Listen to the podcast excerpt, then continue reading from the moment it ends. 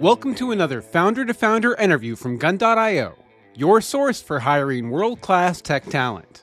Today, Gun.io's CEO and co founder Teja Yanamandra sits down with Jeremy Snyder, CEO and founder of Firetail, a company focused on API security that provides application layer visibility and blocking of malicious API calls. Okay, here's Teja. So let's start with like what tell us about your background. Um, like where where are you from? Where'd you grow up? Um, who were you like as a child? And like how are you now an entrepreneur?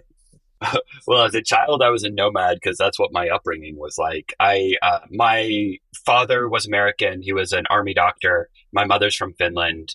Um, I spent periods of my childhood in um, Finland, Germany. Uh, I was an exchange student in France, and of course, in the US, we also lived in, I think, four states by the time I graduated high school.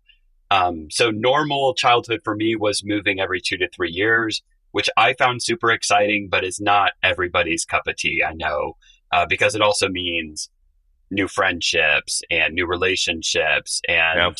starting over at a new school, new teachers, all of the stuff that, uh, you know, can be challenging for kids to go through and, and pretty disruptive.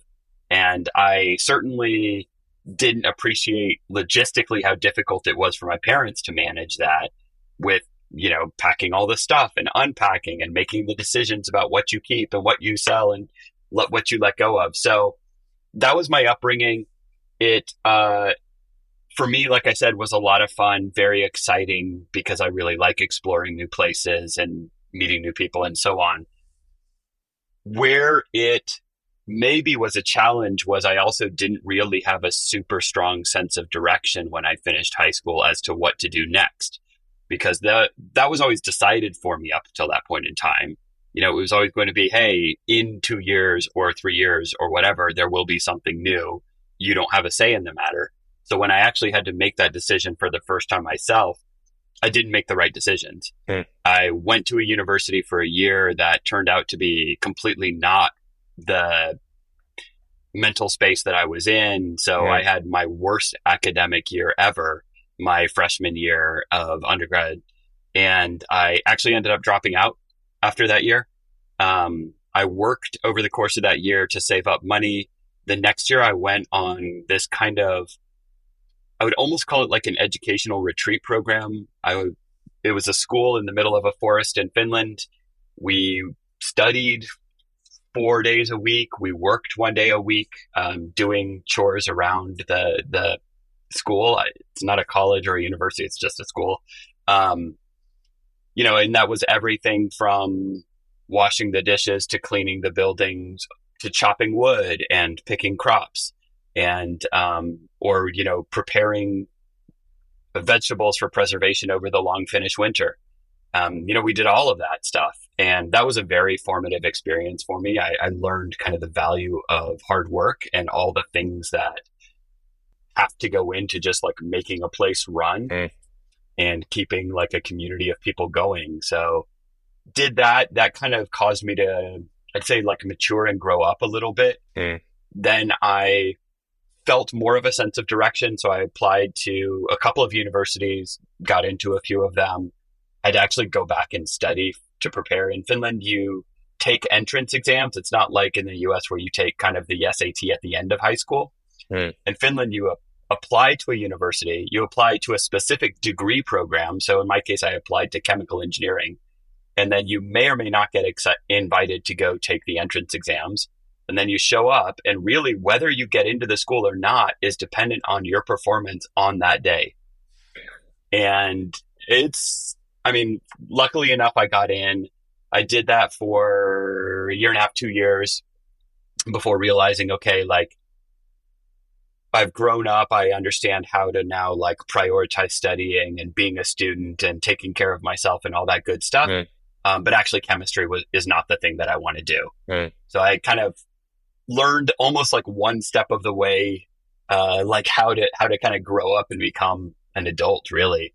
And uh, so I actually ended up dropping out of school one more time um, and then went to the University of North Carolina at Chapel Hill to do a degree Um, I had accumulated some credit here and there. I didn't get a lot of credit for the work that I had done in Finland. Uh, they didn't know how to transfer. They didn't know how to kind of like line up the courses to give me credit for who knows what. So after uh, two and a half, three years in Finland, I had nine credit hours given to me by the university. I had a little bit of AP credit from my high school days, and they're like, all right, this is what you got. And I really overloaded heavily. I took summer school and I finished a degree in computational linguistics in a year and a half. I used to take uh, language classes to boost my GPA because I'd know I'd have hard classes that were gonna, you know, I was probably gonna get like a B minus in. So I took intensive Portuguese, Norwegian, Spanish, and maybe I still took a French class or two as well because I knew I'd get A's in those and, you know, wanted to kind of balance things out. But that that was that was my childhood. That's so fast. It's so funny. My language classes were the worst scoring classes like throughout my academic career. Yeah. I'll have to dig yeah. into that. It's just a function of upbringing. You know, I was just exposed to a lot of foreign languages, you know, having a Finnish mother, and an American father, living in Germany near the French border. Where I was hearing all this stuff and picking it up. So it was for me it was really more just a question of exposure and upbringing that laid the foundation. So I think a lot of it is really set in those early childhood years. Do you keep up with language practice? do you try to make an attempt to, to learn and acquire like new languages or practice the ones that you already know? It's more practicing the ones that I already know. I have done a little bit of studies into like Italian. I tried Chinese for a year. Yeah. Weirdly, out of all the languages I've ever studied, that's the one where I did terrible. Um, and I understand it because it's a very different language. The tonal system, uh, all of that is it, that that tripped me up more than anything else. Um, but yeah, I definitely try to maintain. I have lost. Uh, I used to be pretty conversational in Swedish and Norwegian. I can't really do those much anymore. Um, but I've kept up like five to six pretty reasonably. Yeah, actually, I lived in China for like two years, and so um, I studied Chinese in school, and it was it was pretty challenging. Um, but it's one of for me at least, it, it was one of those languages that like practical usage of the language is very different than the academic study of the language because the way that a university can score your proficiency is like they basically have you memorize characters. Um, totally.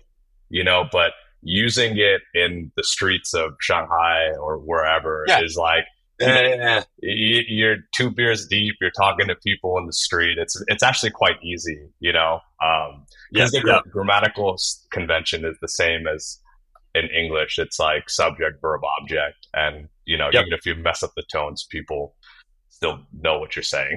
you know? Yeah, yeah, yeah, totally. And, you know, and it's not like anybody on the streets of Shanghai is going to pull out like a piece of paper and quiz you on characters, right? Like, I, I always find it kind of funny that aside from the Portuguese class that I took my last year at UNC, all language instruction is like paper and book driven yeah. But language use is just conversational, right? Yeah. Like you're mostly yeah. just trying to communicate, convey a point. Yeah. And that's that's like almost never what you learn in class. I, I think it's something kind of fundamentally broken in language instruction. I, I think I know your point of view on this, but I'll ask it anyway. Like, do you think that studying languages the way that we do it, let's say in the US, is that is that similar? Number one, I guess it's a two part question. Is that similar to the way that other countries learn language? And then number two, is it like an effective way to acquire new languages? So, on number one, I can only speak to the places where I've lived and studied languages. Um, so, I've done language classes in US, Finland, Germany, and France from times that I've been in school in these places. And yes, it is very similar. Um, again, it's like books, paper, written primarily, not so much spoken. Mm. When I studied Chinese in Singapore, that was like private tutor, you know, one on one kind of thing. So that was a little bit different.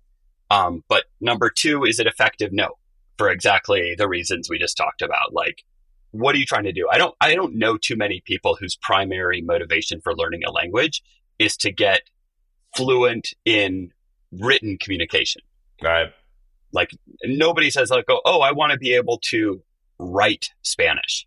No, you want to be able to communicate, right? So that you can you know, go to Mexico on vacation and communicate with people and order good food and have good experiences, maybe with a local tour guide, right? Like that's your main motivation. Or like maybe for work purposes, I need to be able to explain API security to somebody in Portuguese in Brazil, right? Like that's a much more compelling use case than, I don't know, writing a letter to somebody or something like that.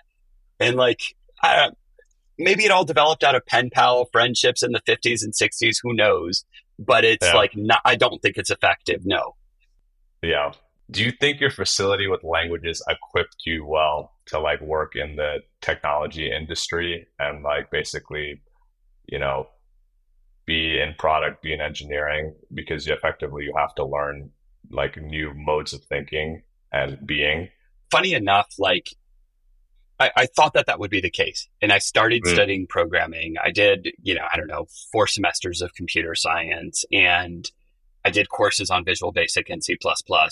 And I thought that, you know, knowing different languages with different grammatical structures and so on would prepare right. me for logic, syntax, and exactly.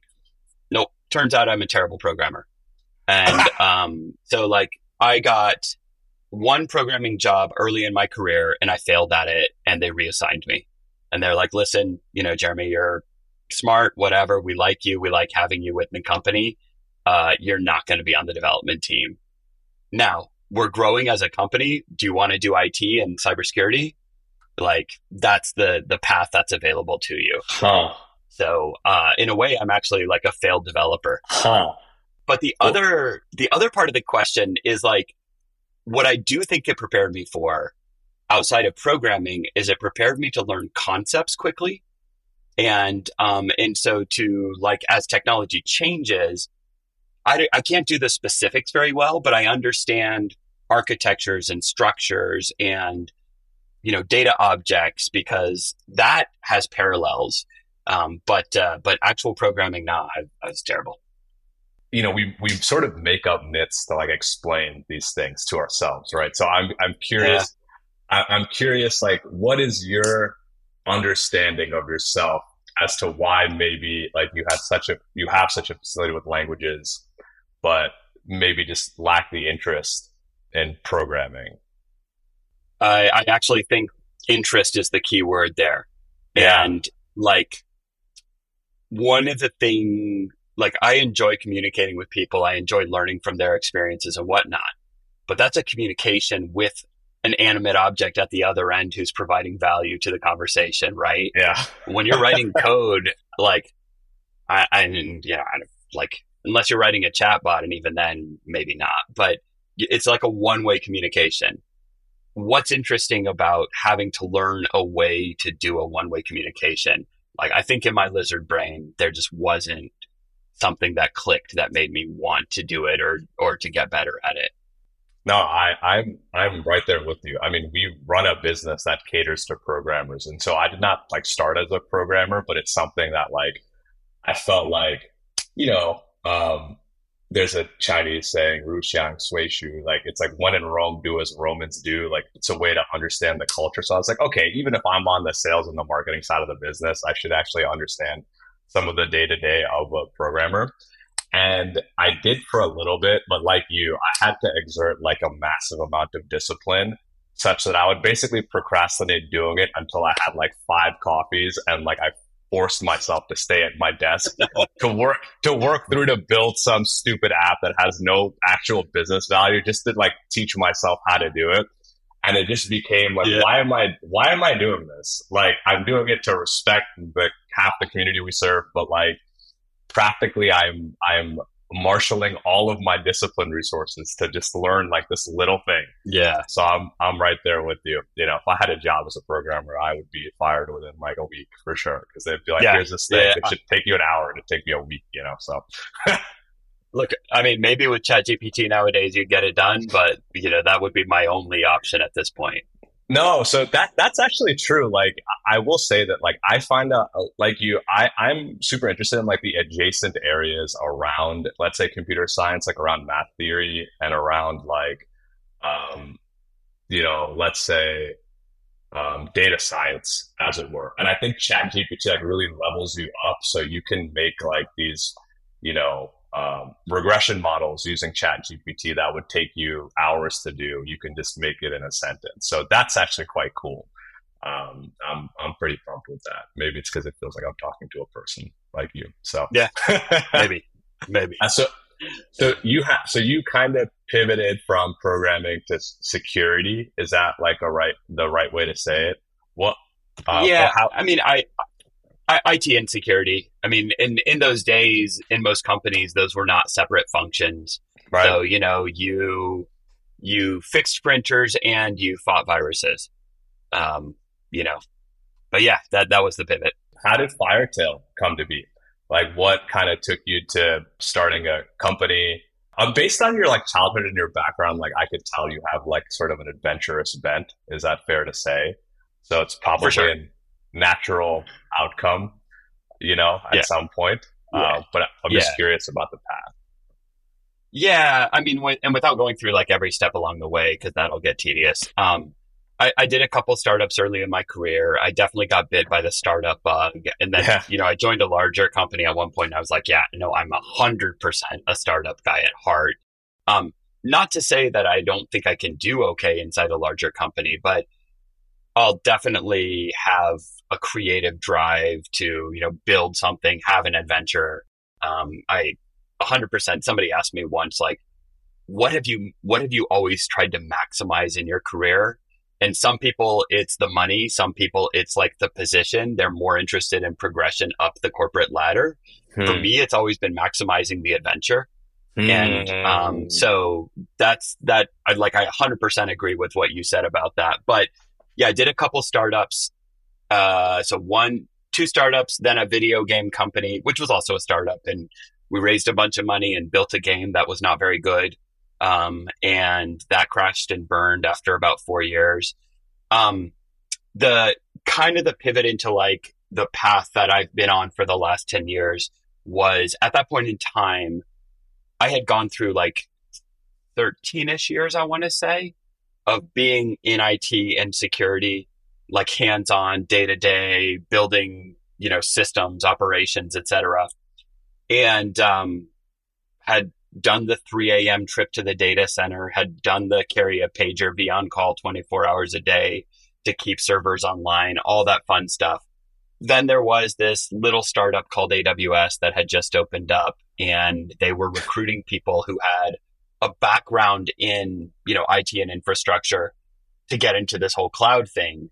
And it so happened, you know, like the, my company was just shutting down and they were recruiting and I went through the interview process and, um, got the job and that kind of like put me into the cloud side of things, which was, by the way, like such an eye opening experience because you, you, first of all, I don't think people who are like coming into IT nowadays realize how good they have it. like the, the pain that we went through both mental, but also sometimes physical. Like, unless you've lifted these, like, you know, crazy heavy servers and put them in these metal racks for days on end, cutting up your fingers on, you know, screws and sharp edges and things like that. Like there's some physical pain as well as, as mental. Um, it's so easy nowadays, right? Like, oh, I need infrastructure to run an app or whatever like five clicks, three minutes, I've got it. Right. Um, so that was the eye opening side of it is like, there is so much potential. This gives you so much flexibility. So I kind of fell in, in love with the technology and the possibilities of what you could do with it. So I've kind of stayed in that ecosystem ever since. And about seven years ago, I got pulled much more into the security direction of things uh, on the cloud side um, I joined a little uh, five person or six person company at the time um, called DivvyCloud. We were making an early cloud security software product and uh, we evolved it over time. That company doubled year over year for four years running. Wow. We got acquired in 2020. Um, yeah, it was a great ride. I mean, and, and the team that I worked with over there, we had some amazing people. We had some really amazing customers that we got to work with. That was, um, honestly, we were all pretty lucky to live through that experience. But there was a couple moments along the way when I started to see changes in the technology patterns and how customers were building things on top of cloud platforms that led me to start thinking about APIs much more deeply. Mm. And so that's that's really like kind of the the path that it was. Um, I you know we got acquired in 2020, two months into lockdown, and uh, and so it wasn't maybe the best time to go start something new. Also, we had some obligation to the company that acquired us to stay on board for a period of time. So worked through that. And then in late 2021, um, left that organization and started thinking about what's next. And I went back to those observations that I had previously about like, hey, there's a shift going on towards you know service oriented architecture microservices api driven um, development patterns etc and then i started thinking you know, with my security hat on, started thinking about like, oh, are there risks here that people don't know that they're taking on when they go down this this path in building applications this way? And so my co-founder and I, we did, actually did a lot of research into the space before coming up. Like we knew it was a problem, but we did a lot of research into what exactly the problem is, where are the risks, how do you try to defend against them, and so on. Um, and we came up with an initial kind of thesis around how we wanted to tackle the problem and uh, and you know put together a concept around building a company started talking to some people recruited um, six design partners who you know committed to working with us through that journey not all of them have fallen through on that commitment but such is life uh, always yep. one one lesson always recruit way more design partners than you actually need because some of them will get busy and not actually be able to follow through on that. But yeah, that that was the beginning of Firetail. So I guess the the move to microservices and service oriented architecture created the need and like um, this sort of set of new technology patterns created the need for like a new way to look at security. Um, is that fair to say? Yeah. What like created the I don't know, ability or created the movement towards like microservices because I, I would just see like microservices are now a thing, but I don't quite yeah. understand like what what was the use case or business need that I don't know precipitated the invention of microservices and that is like a design pattern. Let's take like a common example. Like let's say you're ordering food uh, from like a mobile delivery app, right? DoorDash, Uber Eats, whatever, right? think about all the things that go into that transaction, right? So first, you're just opening the, the app and the app actually, by the way, like almost nothing happens in the app on your phone, which I think right. like maybe a lot of people kind of academically know, but you don't think about. Right. So the first thing that actually happens is like it checks, is there a, like a saved token that says, Hey, this is Jeremy. Uh, and then it set, it fetches your geo coordinates. Right. That the geo coordinates actually come from the well, a combination of the phone plus the carrier, right? But you get your your latitude and your longitude.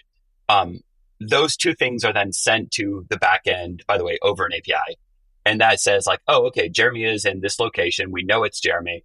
If we don't have a stored credential, we're actually going to, or, or maybe if we see this for the first time in another country, we're going to prompt for a reauthentication to verify that it's Jeremy or whatever.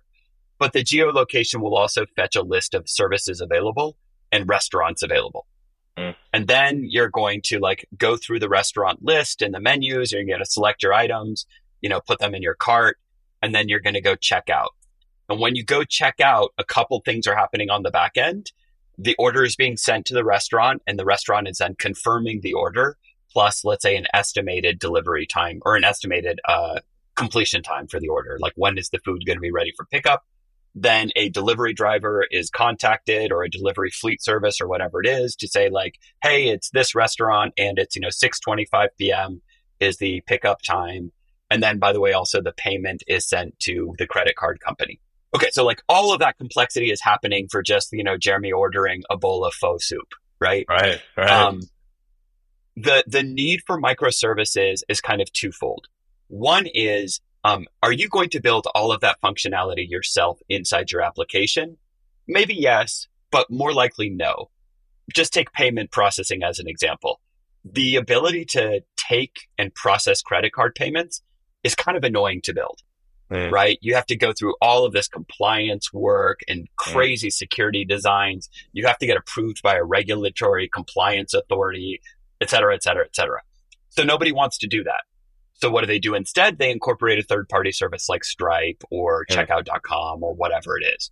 So there's one instance where you just have the question of like, are you going to build all the functionality yourself? And if not, then you have kind of a service to service communication pattern that you need to enable. So that's one use case. Second use case around why you need microservices or why it's become a popular thing is think about all those other steps, loading the menus, contacting the drivers, uh, contacting the restaurants, coordinating the order with the restaurants, etc. You may have a surge in traffic or you may have a surge in usage for any one part of the application at a time. And so are you going to scale the entire application to meet the maximum utilization of, let's say, just menu browsing? Or are you going to separate them so that like when there is a huge number of logon requests because of whatever reason, it's noon and everybody in the office buildings in Manhattan is is trying to order. You can process all the logons without having to um, without having to hyperscale the backend for the menu fetching. Mm. So wherever the majority of the action is, or the majority of kind of the processing bottleneck is, you can scale that component independently of the others that are not overburdened. That's the other main driving force behind this kind of uh, microservice architecture. You just alleviate whichever bottleneck uh, separately from the others by being able to scale each service component individually. Does that make sense? Yes. Gotcha. Okay. That makes a ton of sense. And thank you for going through that uh, for a layman such as myself. Yeah. Uh, no worries. Uh, okay. That makes a ton of sense. And so I guess that introduces a security need because these applications are so tied into third party applications and that I guess that information flow needs to be done securely. Yeah. I mean, just again, that same example. You're coordinating. I mean, maybe your home address isn't that sensitive to you, but maybe it is. Right. right. And so, like, you're sending your personally identifiable information, PII as we call it, like, you're sending that to a third party, maybe multiple third parties, by the way. You're also sending like payment credentials or a request for payment, you know, your credit card details. Like, so you do have sensitive information crossing between party A, party B. Um, and so, yeah, you want to secure those connections. And by the way, there's also just the fact that the app itself is communicating to the backend over an API. What if I don't use the app, but I just try to talk to the API directly? Because hackers are not going to use your app to try to hack you. They're right. going to go straight to your backend and try to like access that what might they be able to do? They might be able to gain access to my account, order a bunch of food on my dime if I have a saved credit card on file, for instance, right? So there's all kinds of ways that the systems can be abused directly through access to the APIs as well. So it's not only like the communication from that app to the third parties it uses, but it's actually like hackers trying to go directly to the service itself, directly to the API uh, of that service to abuse it as well. How did you conceive of the name? uh, Firetail? Actually, one of our investors suggested it to us. We originally okay. incorporated with like a placeholder name that we knew was not very good. We just needed to get a company up and running, you know, incorporate, et cetera, et cetera. And we played around. We like, I think my co-founder and I, we must have collectively spent 20 hours on our own brainstorming names and playing around with, um, on, uh, there's this one domain registrar uh, that has a a tool where you can do like beast mode name search and you throw in like it, it's pretty awesome actually you throw in a bunch of keywords and it tries yeah. to look for available domain names for you that's cool um, and we played around with that tool for too many hours a lot of fun but not super productive in the end and then literally one of our investors was like i like a super neutral brand name like Firetail because like you don't know what direction the technology is going to go based on what customers uh, needs are. So like mm. you want something that's like cool, catchy, easy to pronounce and remember, mm. but is also not hyper specific to a particular technology. And, you know, and then like is not like a used brand name somewhere else. And he literally threw that name out and we went searching. We're like, actually, yeah, it's pretty good. And it just stuck with us. And we did a trademark search, that was all clear. We we actually ended up having to buy Firetail.io from somebody else who was squatting on it. Um, yeah, That's a thing. Yeah, for sure. Oh, for just- sure. Yeah. Yeah. But but was, was that an easy transaction or was that kind of a pain? Uh, no, it was a, it was relatively easy because it was done through a broker service that specializes in this. They know how to coordinate buyer and seller. They know they knew how to manage escrow. Um, yeah, su- that was super painless actually, very straightforward. From the time that we decided and agreed to the price, it was less than twenty four hours. Have you thought about moving to a dot com at any point ever? Or yeah, but they want like 10 times more than we paid for the .io. And we're like, like, eh, do we really need it? yeah. Because .io is kind of trendy now. Yeah. I don't know. It, we have thought about it. Yeah, and like I don't know if you're like on the engineering side, you know, of the house, and IO is like pretty common, I think, for a lot of Yeah. domains. You know, Yeah. um, we run into some issues when I'm like gun.io, and they're like dot com, and I'm like, no, no, just dot io. yeah. Yeah. Yeah. I mean, have you guys, thought, I, I imagine gun.com would be insanely expensive and it's probably like owned and, and actually run. But yeah, yeah, it's it's so I think actually the last time that I checked, it's like a gun magazine or something like this. I mean, you could imagine that that's the yeah, case. for sure. I occasionally in my LinkedIn, I get people being like, "Support the Second Amendment" in my LinkedIn, you know, because they just they like do a LinkedIn search for like, okay, who's in the firearm industry? So that's always funny. oh man. but, but yeah, I think it's prohibitively expensive. I, I, I tell like tell our team that's like a Series B issue. That's like not a Yeah. That's not that's not a today thing. That's like a We said exactly the same. And we're seed funded only. And we were like, yeah, even, you know, if and when we raise it, we're lucky enough to raise a Series A. We're like, we're, it's still not a priority at Series A. Um, Yeah. Yeah. for sure, for sure. Well, okay. So in in in maximizing adventure, um, how, how are you thinking about like building your company like um, over the next, let's say, decade? Like what you know, what are some of your ambitions? How are you thinking about you know, writ large, like financing strategy, all that stuff? I, that's a big question. It's funny Yep. because, you know, we're, we're, we're seed stage, right? And we had an initial thesis and we went out with our design partners and with some new customers that we were talking to. And we kind of invalidated about half of our initial thesis and re- revalidated the other half of it. But then we also learned the things that we didn't even have in our thesis that were real pain points. And so we've ended up having to like kind of really pivot a lot of the technology approach that we had and the technology strategy that we had. Mm. And that's been a journey that's been occupying so much of my mind and energy and, and not just mine, but our whole team over the last nine months that I don't know that we have like a 10 year like strategy because it's, it's been so consuming that like I have a two to three year technology vision based on all the things that we've learned, like that for sure. And financing wise, like we've looked at, you know, what would a series A look like? What would a series B look like? What would be the valuations? And then what would be like the, the goals that you're trying to achieve with the company given that kind of trajectory? That's all Right. relatively straightforward. And I would honestly say that like, I don't think that we're trying to do this differently than the typical kind of, you know, enterprise B2B startup or enterprise focused B2B startup, right? Like there, there, I think we're really like, we're not reinventing the wheel Right. or anything like that.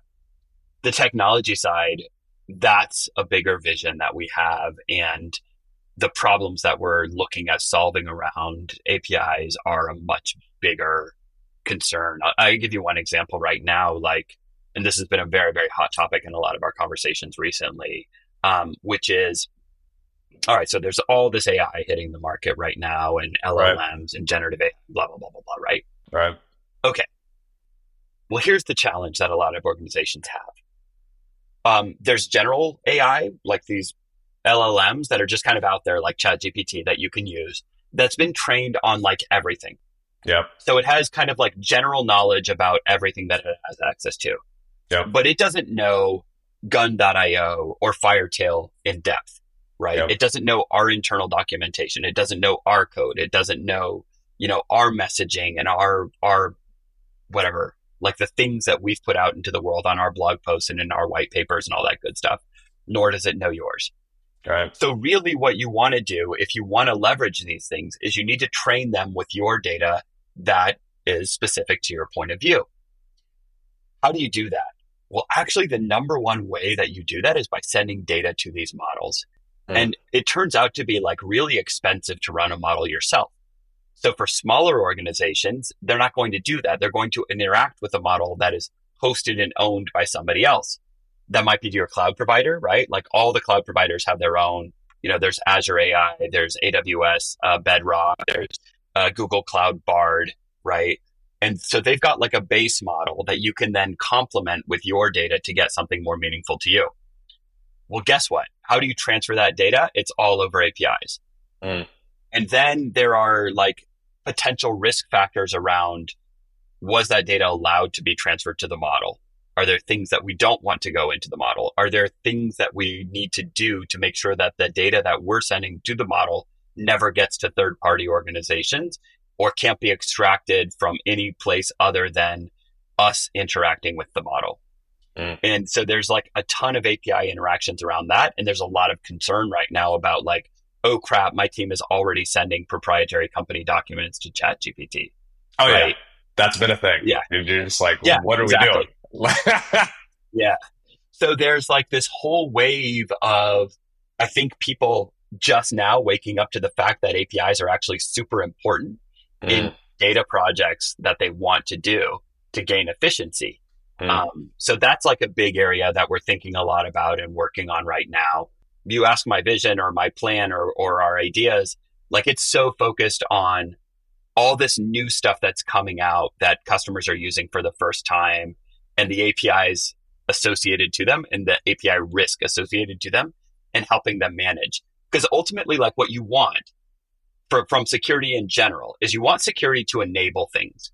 You want security to kind of like make sure that the organization is managing any risks to an acceptable level so that the organization feels like, yeah, man, you need to go use ChatGPT, go do it. We've got these safeguards in place. We know that we're comfortable with you doing that because we have controls against whatever risks that we're worried about. Um, like that is in a best ca- best case, you know, scenario, security enables organizations to move forward. And Mm. so helping our customers manage that is is like a big part of what goes into our vision. how do you think about orienting the roadmap to this type of use case that is not quite like there yet? So you have to basically think into the future and assume that's where the puck is going. Yeah. Like, how do you like practically orient your product management and your product, like your engineering resources to build into something that like probabilistically y- you assume will happen, but is not Yeah. yet happening at scale, let's say. this is such a great question because this is like what we live almost every day. Yeah. I don't want to toot our own horn too big or anything like that, but I do think API security is one of the most cutting edge security use cases to solve for right now. Right. To that end, one of the things that we run into pretty often is we go talk to customers and they're like, yes, I'm worried. Yes, we're using a lot of APIs. Um, no, I don't have concrete ideas about exactly which risks I need to mitigate. And so to some extent, they come to us and they're like, well, what are you guys doing, Firetail? Like, what are Mm. you thinking?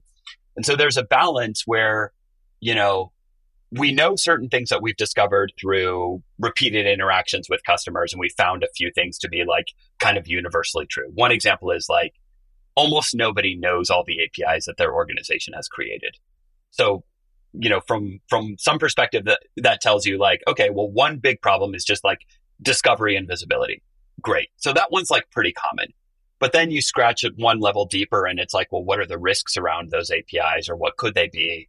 And then to to the point of this question, it's like, oh yeah, but then there's all this new AI stuff. And we we know we're going to be using APIs with this stuff, but we don't know exactly how. So what are you going to do? Like we ask them, Hey, what do you want us to do? And they're like, I don't know, protect us. What are you going to do? Mm. Right. And so what we've tried to do, and I don't know if we've succeeded like any better or worse than anybody else at this is we have a researcher, we have a couple people who have, you know, decades of experience in security and and in API development and things like that. Um, we brainstorm internally. We work with our researcher. We we continuously monitor uh, breach events, looking for new learnings around like how APIs got breached or how they got abused or things like that. So we try to stay very much, you know, um, up to date on what's going on. Mm. Use all of that to inform opinions. Use those opinions to create ideas about potential risks, potential attacks, etc. Try to design ideas about how you would mitigate them without committing to building too much first. Mm. And maybe you like show that idea to some existing customers or some new prospective customers who express a concern, test the idea with them. And if the idea itself isn't right, you might get some feedback that helps like kind of correct course a little bit.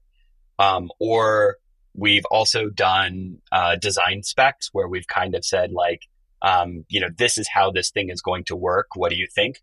Bounce that off of it again, existing or prospective customers. We've also done mock-ups, um, you know, where we say like, oh, it's going to look like this.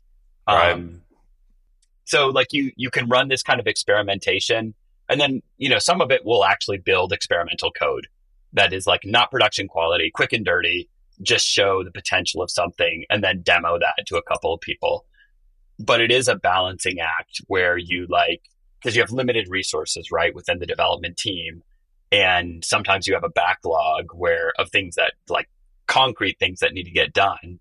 And so you got to decide like what percentage of your development team do you dedicate towards experimentation and the new use cases versus you know making sure that what you're already doing is like rock solid and, and scalable and ready for production. Um, that is a constant balancing act. And plus the fact that like the use cases aren't clear.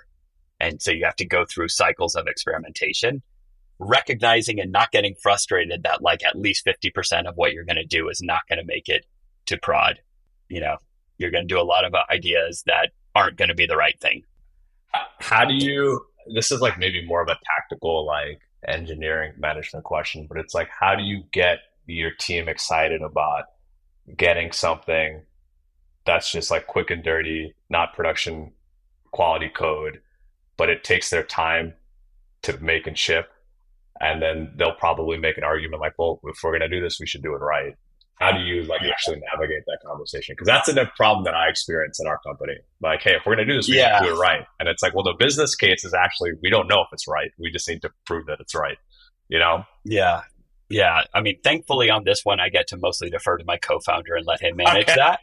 Um, what I try to do from my side, because I do a lot of the you know customer engagement stuff and and talking to customers and so on. Yep. What I try to do from my side is is communicate internally who the customer is, what are the challenges that they're expressing to us, you know, what are their what's their use case, their architecture, whatever, and then point out to them why they're worried about a certain thing in one way or the other to, to just really make sure that they understand that there are actual customers on the other side of this conversation.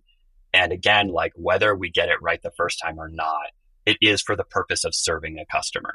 And yeah. that's super important.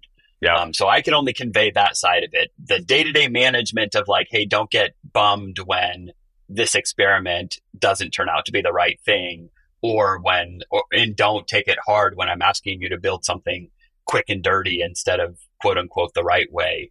Yeah. Um, that that's my co-founder's job to manage, thankfully. Cool. That's awesome.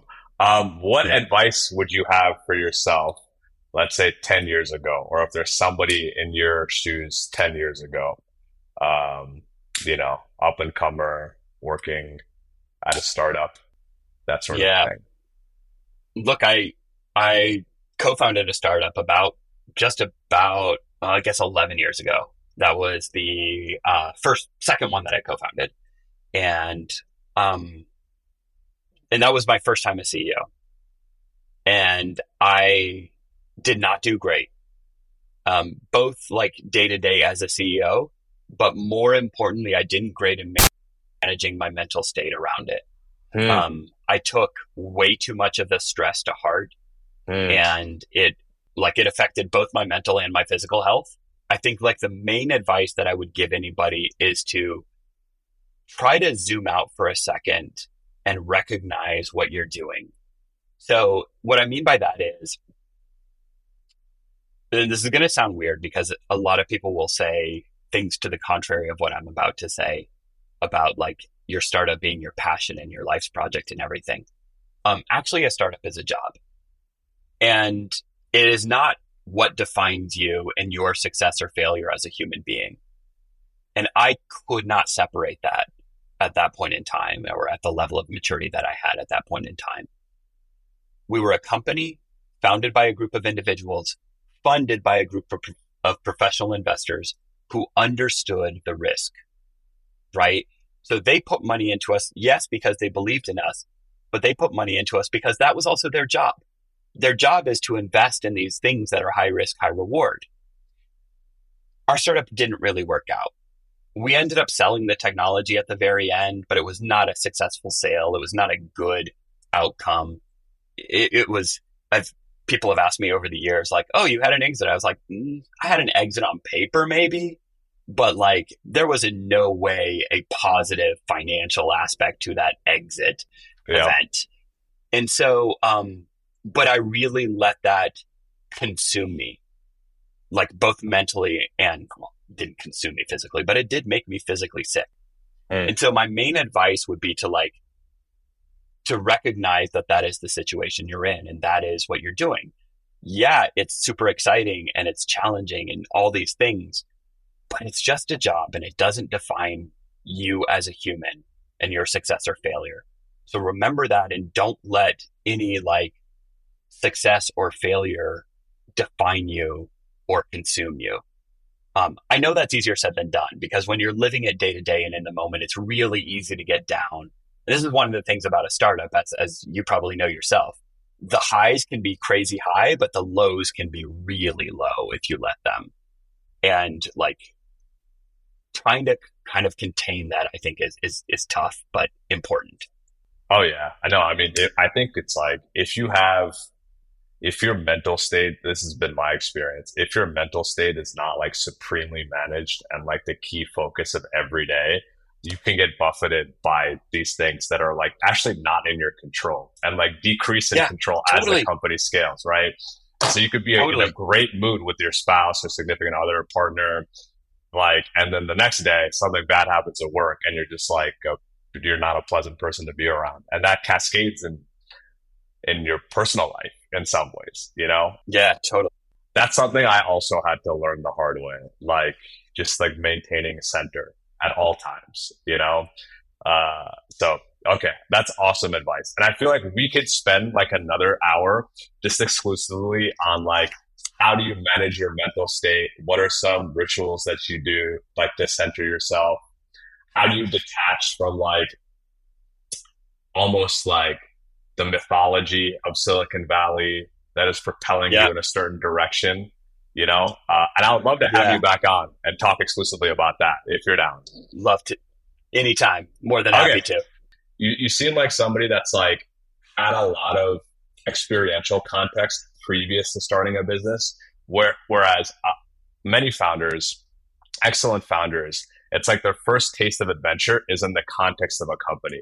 So like th- their Yeah. entire sense of adventure is actually defined by building a company, whereas like having Totally. moved around a lot, like you sort Yeah. of can see adventure in a different way. Like a company is just one Yeah. context. It's not the only context. Yeah, yeah, yeah. Um, yeah.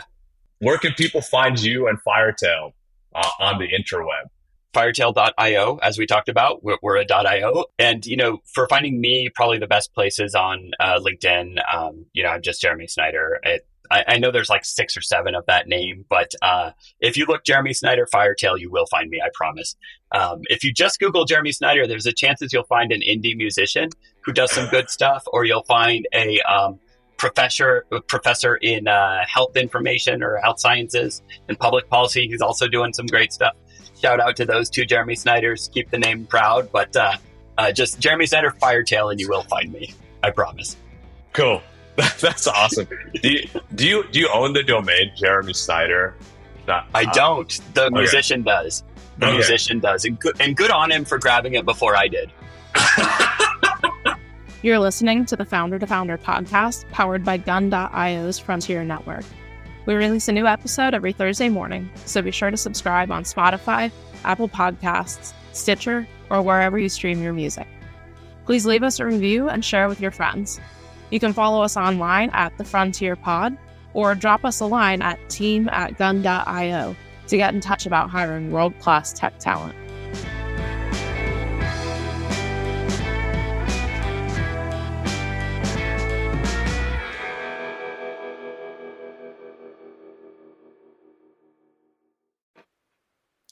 Thanks for listening to the Frontier podcast produced by Gun.io. We're the only freelancing platform where engineers actually go to hire other engineers. If you want to learn more about how to hire or freelance with us, head over to gun.io and get in touch. Let us know you heard the podcast and we'll pay for your first 10 hours with a kick ass engineer.